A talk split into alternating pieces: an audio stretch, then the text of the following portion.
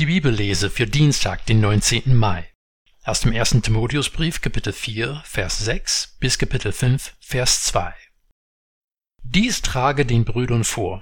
Dann wirst du ein guter Diener Christi Jesu sein, erzogen in den Worten des Glaubens und der guten Lehre, der du gefolgt bist.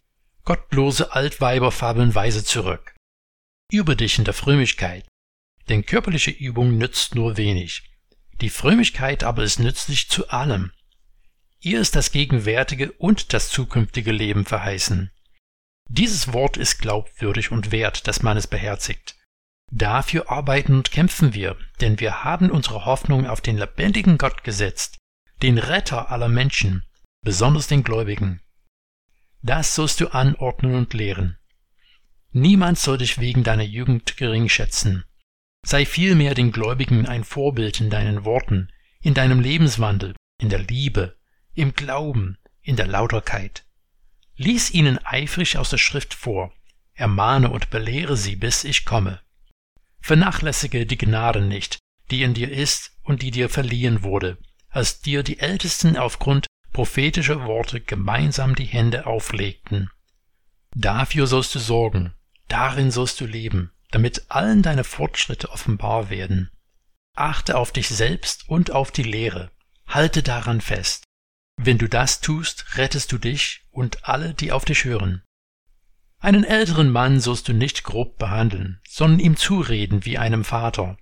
Mit jüngeren Männern rede wie mit Brüdern, mit älteren Frauen wie mit Müttern, mit jüngeren wie mit Schwestern in aller Zurückhaltung. Ich war ein bisschen überrascht, dass ich gesehen habe, wie lang die Bibellese für den heutigen Tag ist. Es werden auch so viele verschiedene Themen hier angesprochen, dass es in diesem Rahmen schlicht unmöglich wäre, auf sie alle einzugehen. Paulus will Timotheus verschiedene Ermutigungen und Ermahnungen geben, nicht zuletzt, dass er der Aufgabe, die ihm übertragen wurde, treu bleiben soll. Dieser Text und andere Stellen lassen den Eindruck zu, dass Timotheus unter ein ähnliches Problem gelitten hat wie sehr viele Menschen heute. Es gibt viel zu tun und nicht genug Zeit, um alles zu machen. Paulus spricht mit Timotheus in einer bestimmten Situation, aber ich denke, wir können viel von den Ermahnungen für uns selber lernen. Zum Beispiel sagt er, lies eifrig aus der Schrift vor. Damals konnten viele Menschen nicht lesen und alle Schriften mussten per Hand angefertigt werden, was bedeutet, dass die allerwenigsten überhaupt etwas von der Bibel zu Hause haben konnten. Die Bibel in der Urgemeinde war das, was wir als das Alte Testament bezeichnen, und ihr Zugang dazu war hauptsächlich in der Gemeinde zu haben, wenn Schriften für die Gemeinde vorgelesen wurden. Paulus fordert Timotheus auf, eifrig aus der Schrift zu lesen und zu lehren.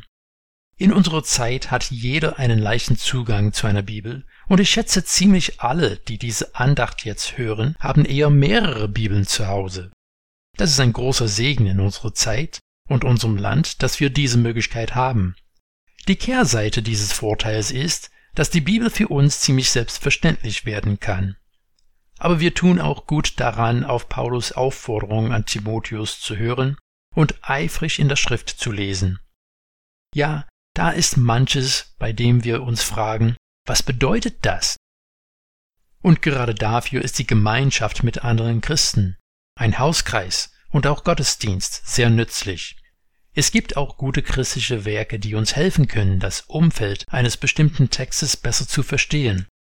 Aber alle Bücher der Welt über die Bibel zu lesen, wird nie ersetzen, dass wir das Buch der Bücher selber lesen. In unserem Text fordert Paulus Timotheus auch dazu auf, vernachlässige die Gnade nicht, die in dir ist. Luther sagt, lass nicht außer Acht die Gabe in dir, und die Elberfelder Übersetzung bringt es vielleicht am besten zusammen und sagt, vernachlässige nicht die Gnadengabe in dir. Timotheus hat eine Gabe von Gottes Geist erhalten, die er für die Gemeinde einsetzen sollte. Von dem Zusammenhang bekommt man den Eindruck, dass Paulus von der Gabe der Lehre spricht. Aber letztlich ist es egal. Gott hat Timotheus ausgestattet und diese Gabe sollte er einsetzen. Auch über die Gnadengaben gibt es viel Diskussion.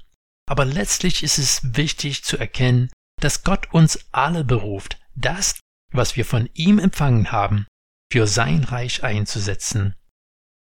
Deine Gabe muss nichts Überwältigendes sein. Es wird nichts sein, was dich überfordert, aber es wird schon etwas sein, was dich herausfordert. Deine Gaben zu entdecken kann eine spannende Reise sein und wird für dich und anderen Segen bringen. Übrigens, in Vers 15 von unserem Text sagt Paulus zu Timotheus, Dafür sollst du sorgen, darin sollst du leben, damit allen deine Fortschritte offenbar werden. Hier macht Paulus deutlich, dass eine Gnadengabe etwas ist, was Übung braucht. Wir können durchaus eine Gabe haben, die unentdeckt geblieben ist oder erstmal gepflegt und gefördert werden muss. Das ist auch ein guter Grund, Verschiedenes auszuprobieren, zu entdecken, wo deine Gaben liegen. Zusammengefasst kann man sagen, Paulus fordert Timotheus auf, eifrig im christlichen Glauben zu leben. Auch sein Vergleich mit der körperlichen Züchtigung zeigt, dass unser Glaube etwas ist, was gepflegt und gefördert werden muss.